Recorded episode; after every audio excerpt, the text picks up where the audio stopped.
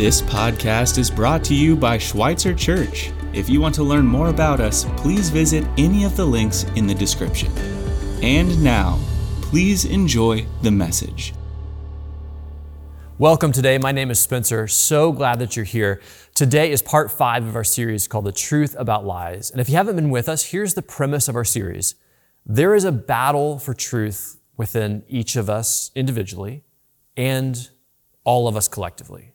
We see this battle for truth front and center every single day. You hear people talk about situational ethics, moral relativism. If you uh, watch the news, there's all kinds of stories about misinformation and disinformation. People use platitudes like, you got to live your truth. Truth has become subjective, personal, individual. Some people say we live in a post truth society.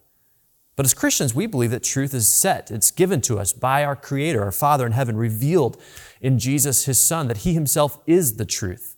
And so this battle for truth is not just a battle for ideas, but rather this battle for truth is spiritual in nature. In fact, one of the things we see in the Bible is that there is one who's actively seeking to deceive us. And this deceiver goes by many titles in the Bible the devil, the Satan, the tempter, the snake. And what we see from the very beginning of the Bible is that one of the devil's main strategies to wreck our lives is to deceive us. So let's go to Genesis chapter 3. This is where we're starting each week in the series. And um, here's one of this, this, the deceptions that we see um, from the very beginning of the Bible. Now, the serpent was more crafty than any of the wild animals the Lord God had made. He said to the woman, Did God really say, You must not eat from any tree in the garden? The woman said to the serpent, We may eat from the trees eat fruit from the trees in the garden, but God did say, You must not eat from fruit from the tree that is in the middle of the garden, and you must not touch it or you will die. You'll not certainly die, the serpent said to the woman, for God knows that when you eat from it, your eyes will be opened and you will be like God, knowing good and evil. When the woman saw that the fruit of the tree was good for food and pleasing to the eye, and also desirable for gaining wisdom, she took some and ate it. She also gave some to her husband who was with her, and he ate it. Then the eyes of both of them were opened, and they realized they were naked, so they sewed fig leaves together and made coverings for themselves. Now, each week we start in Genesis chapter 3 because if you're not familiar with the Bible, Genesis 3 is a pivotal moment in the Bible. Before this, life is perfect. This is as God intended it to be. It's the Garden of Eden, creation, humans, everything is flourishing. After Genesis 3, this, this hinge point all of the death and destruction and dysfunction that we see in our world, this is where it comes from. We trace it all back here to Genesis 3, this rebellion, this sin against God. And as we trace back that rebellion and that sin, what we find at the heart of this is the choice to believe a lie. It's deception. And so each week in the series, what we're doing is we're just lifting up these deceptions. And as we do so, these, these things that the snake says to the woman, what we find are some common and predictable deceptions that plague all of us. And so today, as we just keep working our way through the lies that the snake says to the woman, we come to this next line where the, the snake says to this woman that when she eats the fruit, when she disobeys God, when she goes her own way, that she will quote, that you will be like God. That's the line. You will be like God. This is, this is the promise. You will be like God. Now, to me, this is a really strange deception. You will be like God. Because aren't we already like God? I mean, as I say that, does anything come to mind for you? For me, I can't help but think of Genesis chapter 1. Just one chapter before this, or two chapters before this, the very beginning, the first thing the Bible says about people. On the sixth day of creation, when, when people are created, this is how the Bible describes this. Listen, verse, chapter 1, verse 26. Then God said, Let us make mankind in our image, in our likeness, so that they may rule over the fish in the sea and the birds in the sky, over the livestock and all the wild animals, and over all the creatures that move along the ground. So God created mankind in his own image. In the image of God, he created them. Male and female, he created them. So the first thing the Bible says about people is that we are made in the image and likeness of God. But the snake comes along and he challenges that specific point. It's, it's, like the, it's like the heart of this deception is what does it mean to be human? Or maybe to say that more personally, who am I? What is my life supposed to be about? What is my purpose? What is my identity? And of course, that word identity is a huge word that we use in our culture today. Now, the Bible's answer to this question, who am I? It is crystal clear. You are an image of God bearer. You are one who is made in the image of li- and the likeness of God. This is who you are. Before we are anything else, we are image bearers. This is who we are. So, so what does that mean to, to be made in the image and likeness of God? What does that phrase mean, the image of God? And of course, there's all kinds of things that we could, we could, we could go here. I mean, does it mean that to be made in the image of God, that God has, you know, 10 fingers and 10 toes like we do? Well, probably not. This is speculative. I've never seen God, but to think in those terms that God looks like us, and that's what the image of God means, is to make God in our image instead of the other way around. No, no, no. I mean, there's, of course, books and books and books that are written about this question of what is the image of God. So, so I want to trace out uh, some three common ideas that people um, oftentimes think of as, as the image of God and how we talk about this. And it's really helpful, this kind of matrix, as we think through what is the image of God, and therefore, then what does it mean for us to be made in this image, for this to be our identity? So, three things that, that people have commonly thought of that it means for us to be made in the image of God. First, some have thought that what the image of God means is that we have spirituality. We have a soul. We have an ability to, to connect with God. We have this search for meaning that we have in our lives, which is tied to spirituality because we want our lives to matter. We have an ability to, to to have and a desire to, to have meaning in our life. And, and this separates us from everything else that has been created. I mean, animals, which were also created on the sixth day, they don't have this search for meaning or, or this desire or an ability to connect with God like we do. I mean, have you ever seen your dog concerned that his life isn't going anywhere? Of course not, because your dog doesn't have spirituality. Another thing that, that people have commonly thought that this means um, is that is that uh, the image and likeness of God is a reference to how we have morality. Humans are unique in our ability to weigh right from wrong. So even though we fail in our ability to do right so often, we still have a sense of what's right and wrong. We call that ethics. And, and, it seems to be inborn that we have this conscience that guides us and makes us feel guilty when we do wrong. And again, this is unique to humans. None, none of the other creation or creatures live in this kind of way.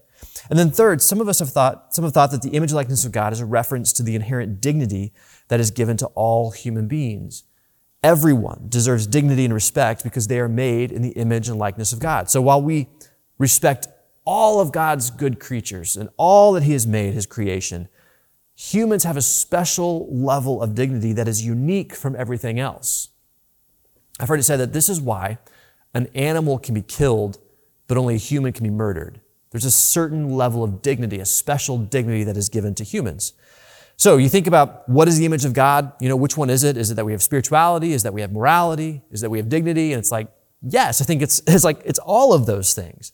But the first thing that the Bible says about people, about you, me, and everyone, is that we are made in the image and likeness of God. This is who we are at our core. But then the snake comes along and challenges this point. He's like, no, no, no, no, no. Once you eat of the fruit, once you go your own way, then you'll find out who you really are. It's almost as if the snake is, is t- tempting us to go on some search for self discovery when the reality is that God has already shared our identity with us. And yet there's something within us that is, that is desiring almost a redefinition of who we are. And so we meet this common and predictable deception that calls into question our created order, our purpose, who we are, our identity. And, when we find ourselves confused about our identity, all kinds of destruction follows. A great way to see this and an easy way to see this is to think about what does it mean to be an image bearer? And as you unpack that, especially if you use this matrix of spirituality, morality, and dignity, you can see that when we become confused about our identity and who we are, oftentimes those three areas are compromised, which leads to all kinds of destruction. So let's unpack this a little bit and let's go through each one of these. And I want to show you how the destruction that follows when we become confused about who we really are. So let's start with this, this, um, this first one spirituality. That we have a soul, as image bearers. We are designed and created with this unique ability to connect with God, to know God, to relate to God, to experience God. I mean, think about how often the Bible teaches us and encourages us to know God. I think about, for instance, Psalm 46, verse 10 Be still and know that I am God. Or Jeremiah 31 No longer will they teach their neighbor or say to one another, Know the Lord, because they will all know me. From the least of them to the greatest declares the Lord. Or Philippians 3, this is Paul. He says, I want to know Christ, yes, to know the power of his resurrection and the participation in his sufferings becoming like him in his death, and so somehow attaining to the resurrection from the dead. I could go on and on with lots more examples like this because the Bible is full of this message to know the Lord. And when the Bible talks about knowing the Lord, it's not talking about knowing the Lord as, as we think sometimes about what knowing something means. For us as modern folks, we oftentimes think about knowledge as this thing that we gain in school. You read a book, you get a degree, you master a subject, and that's what it means to know. But in the, in the Bible, knowledge is much more personal. Knowledge is relational. When the Bible encourages us to know the Lord, it's not encouraging us to know things about the Lord, but it's to know the Lord personally and closely and intimately. Because in the Bible, knowledge is not about mastering a subject, it's more like how a mother knows her child, or how a shepherd knows his sheep, or how a husband knows his wife. It's personal. It's intimate. It's, it's uh, close. This is the, the knowledge that the, that the Bible wants us to have. And so we can have all kinds of knowledge about God, but what the Bible wants us to do is to have fellowship with God, to have friendship with God, to know God's presence, to know His leading, to know His voice, to experience this in our lives on a regular basis. And, and so I, I, I know, though, that, that as we lose sight of our identity, that um, as an image bearer that often one of the casualties then is that we lose sight of this truth that we have a soul, that we have this ability to connect with God. And, and, and I know that just saying that out loud sounds really self evident. I mean, I'm talking to a church, and probably if you're watching this, you are somebody who believes this, that you have a soul, or else I don't know why you'd be watching this. That you have some sort of sense of spirituality that is a desire within you. You know this about yourself. And, and so, as, as self evident as this might sound to someone who um, believes already that they have a soul, at the same time, lots and lots and lots of people don't realize this. And they certainly don't live as if it's true. Recently, I was talking to someone who's going through some tragedy in life. And tragedy, you know, has a way of bringing up questions that just don't have great answers. And so I was sitting down with this person, talking through some of the things that she was struggling with and thinking through and questions she was asking and this angst that she kind of felt in her soul. And she was not a believer. And so she's walking through this tragedy. I, I finally just had to stop her and I said, listen, the reason you have this angst, the reason you're struggling in this kind of way right now is because you have a soul. And you've been ignoring that. But you have this sense of connecting with God that you have neglected. And so what what happens, of course, then is that, is that when we neglect this, this part of our life that we were meant to connect with God, then we find us an emptiness within us. And, and, uh, and of course, in modern life, you know, this is just how we think. You know, we live in a secular world where the knowledge of God, like personally, is not something that we think about. You know, secularism is a worldview that doesn't see God's activity in the world. It doesn't see God um, active in the world at all. And so to most people, you know, secularism is a very smart, reasonable approach to life. It's how lots and lots and lots of people live. But there's also a kind of depravity or maybe a kind of emptiness that attaches to secularism. And it's hard to see that emptiness when everything's going great. But, but when you start to experience life, and life happens to all of us, what you're going to discover is that there's a certain kind of emptiness to secularism because you're left with no one to turn to. You're left with no answers. You're left with no one to take care of you. And, and this is the point that I was trying to make to this woman. Like, you're feeling this angst because you have a soul. You've neglected this. And so there's a great deception here to ignore our soul. And when we do this, it destroys many, many people. And by the way, this deception of ignoring our soul, it doesn't just happen to secular humanists or atheists or agnostics. I mean, there are a lot of Christians who believe in God like intellectually, but don't practically live a life connected to Him, but instead practically live a secular life. I mean, think about how this plays out. For instance, let's say um, you have someone that you work with that is difficult. We all do. So let's say you've got someone, how, how do you handle that? How do you handle that conflict? Do you actively pray for that person or pray for peace or pray for God to be at work in that relationship? Or do you try to handle it through some, through some other way? Or let's say you've got to make a big decision. You're going to take a new job, you're going to buy a house, you're going to get married. Do you go and pray about these kinds of things and seek the Lord's will about this, or do you just make spreadsheets to see the financial pros and cons? Or, or let's say um, that you have things that you face in life and you're just, you know, questions you have. Do you go to the Bible for these kinds of things or do you go to Google? Like when life is good and you're experiencing good things in life, do you find yourself giving thanks for those good things or do you find yourself just taking them for granted? Like you can be someone who believes in God, but practically living a secular life. But listen to the truth. You were made in the image and likeness of God. You, at your core, are an image bearer. You have a soul, a spirituality that is able to connect with God. Don't neglect this part of your life. Don't skim through experiences of prayer.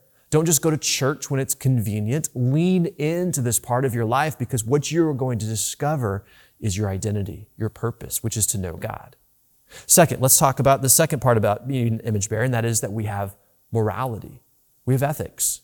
We have this ability to know what's right and what's wrong, and certainly the Bible has a tremendous amount to say about the right kind of living. I mean, one of the main points of the Bible, we see this over and over and over again, is that life is binary. That's a biblical way to see life. Life is binary. It's this or it's that. I think about Jesus when he says this either um, enter through the narrow gate, for wide is the gate and broad is the road that leads to destruction, and many, many enter through it. But small is the gate and narrow the road that leads to life, and only a few find it. So Jesus teaches that life is binary. There's a narrow path and a wide path. In Deuteronomy, we see the same kind of thing.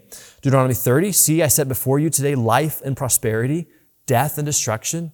Binary choice, it's this or it's that. If you read the wisdom literature, the Proverbs, Ecclesiastes, you find that there's a choice between um, wisdom and folly. Throughout the New Testament, you see this choice between being conformed to the world or being transformed by the power of God. It's binary, it's this or it's that.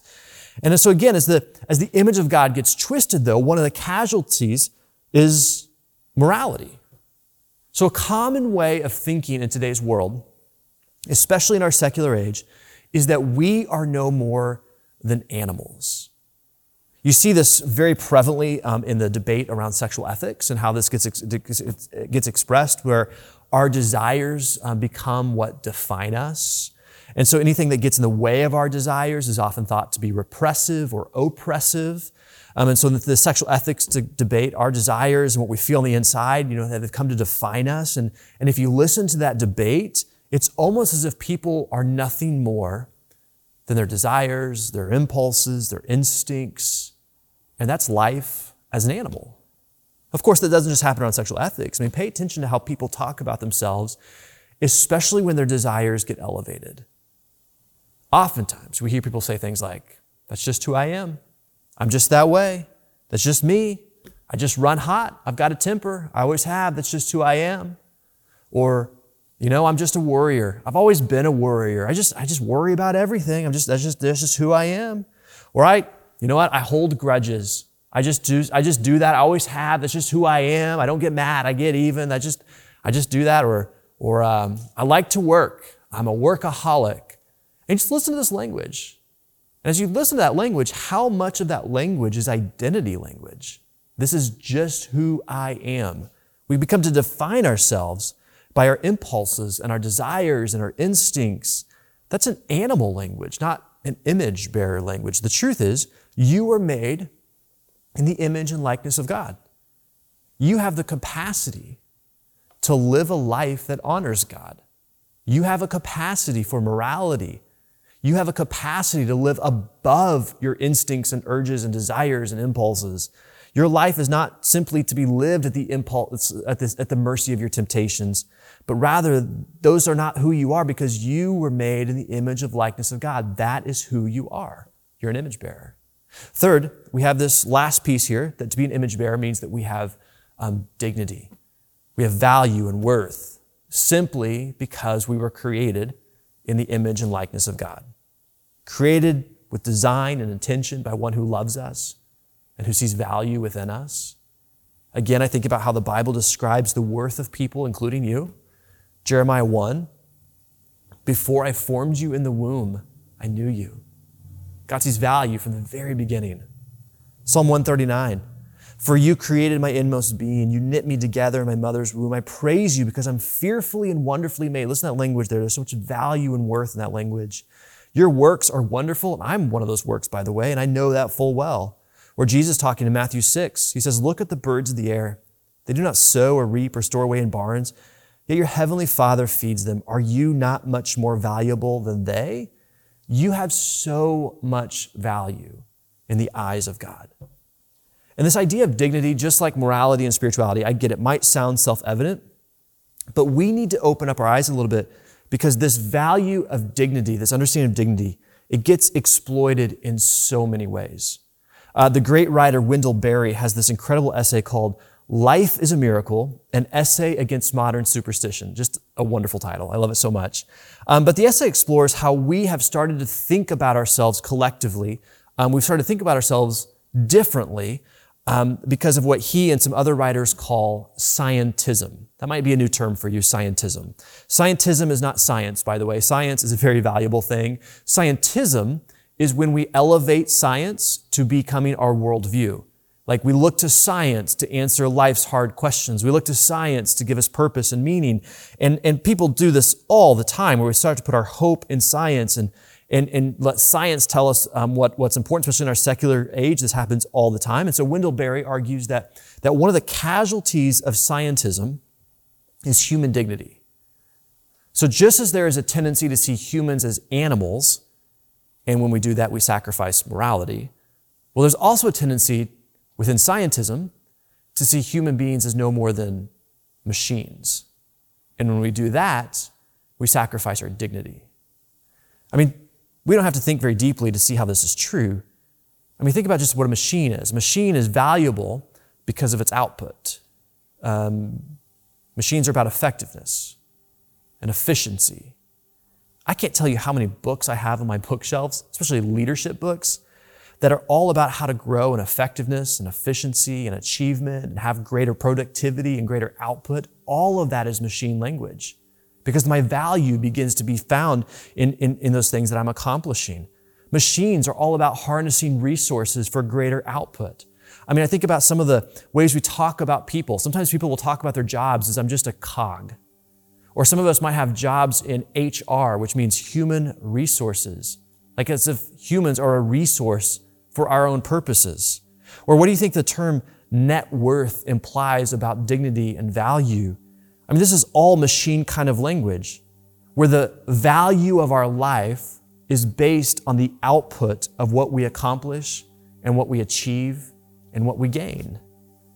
This is why Sabbath keeping is such a difficult practice for modern Christians because here's a day a week where, where the whole point of output and accomplishment is set aside for, for not pursuing those things. But here's the thing you're not a machine. the value of your life is not measurable. Your worth is not found in what you accomplish or how much you produce or how high you climb. And yet, so many of us, we find our worth, our identity, our value in what we accomplish. The truth is, God's opinion of you is the only opinion in the entire universe that matters. And God is not impressed by your net worth. God is not impressed by how high you climb in your career. God is not impressed by how many trophies you have on the wall. God is not impressed by how many likes you have on Instagram. I have to think about it like this God is not impressed by how big the church grows because God has already provided me all the value I already have. God doesn't give more value because He's impressed by us. No, no, no. His opinion is the only one that matters. The reason why he's not impressed by these accomplishments and achievements is because you can have no more value in the eyes of God than you already have. He cannot love you any more than he already loves you. You are an image bearer. You have dignity and worth simply and only because the creator of all things, your Father in heaven, finds you valuable, and He finds you worthwhile, and He finds you enjoyable. So much so that He gave His one and only Son for you. So there's a common and predictable deception here to lose sight of who we really are, to begin to believe lies about our identity and what brings us purpose and value in life.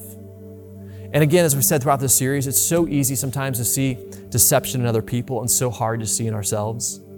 And yet, as we think about ourselves, one of the best ways to see this is through the fruit of deception, which is destruction. And so, where we see destruction in life, we need to be asking ourselves Am I experiencing that destruction, that dysfunction, that sin that I can't seem to get over, that conflict I just keep having?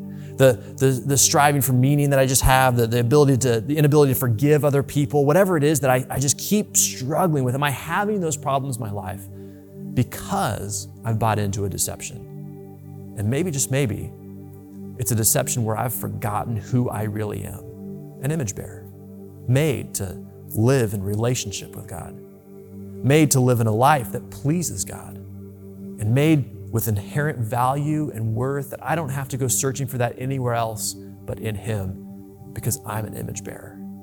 And through Jesus, as we come to Him, what we find is that identity, it just gets reinforced. We, we begin to live into it in a new way as it begins to grow inside of us as we find our identity, our purpose, our meaning in Him. Who are we? We are image bearers, made in the image and likeness of God. This is the core central fact of who you are. Let's pray. So, Father, today, as we consider this common and predictable deception that so many of us fall prey to, for some of us, we neglect our souls. We skim through a spiritual life. Maybe we believe intellectually things about you, but we don't really know you. We don't spend time getting to know you, to walk in fellowship and friendship with you. And we need to confess this and acknowledge this today. For others of us, maybe it's questions of morality where we have just followed our hearts. We've lived into our temptations. We've thought that I just can't seem to get over this because this is just who I am, when in reality, you have given us the ability to live in a different kind of way. And through Jesus Christ, we can find the transformation of the Holy Spirit to live on the narrow path. Or maybe others of us, we've been looking for our worth and our dignity through what we do, what we accomplish, what we achieve, what our output is, which is just to be a machine. When in reality, we can have no more value than we already do because of who you say that we are.